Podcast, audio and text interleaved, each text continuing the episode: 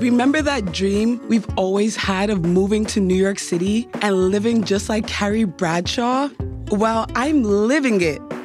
At least a version of it. And my review, let's just say it's not as fabulous as I thought it would be.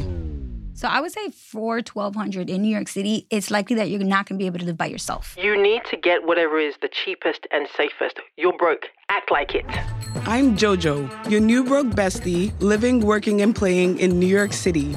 I honestly stopped dating a guy because his credit score was like 580. So you could just straight up ask this man what his salary is. First round of drinks are on me. Cheers! It's not easy being financially responsible, but I know it's time to make some major changes from the hot mess that is my life right now. Hello, we're calling to inform you that your checking account has a negative account balance of $25. Jojo, I love you, but your report card is looking a little raggedy at the moment. You're better than this.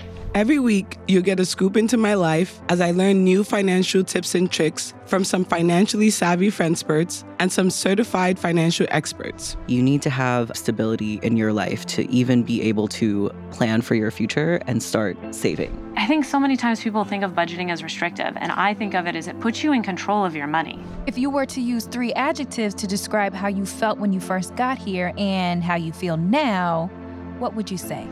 Before, delusional, indulgent, irresponsible. Now, humbled, grounded, focused. I see you, Rumi.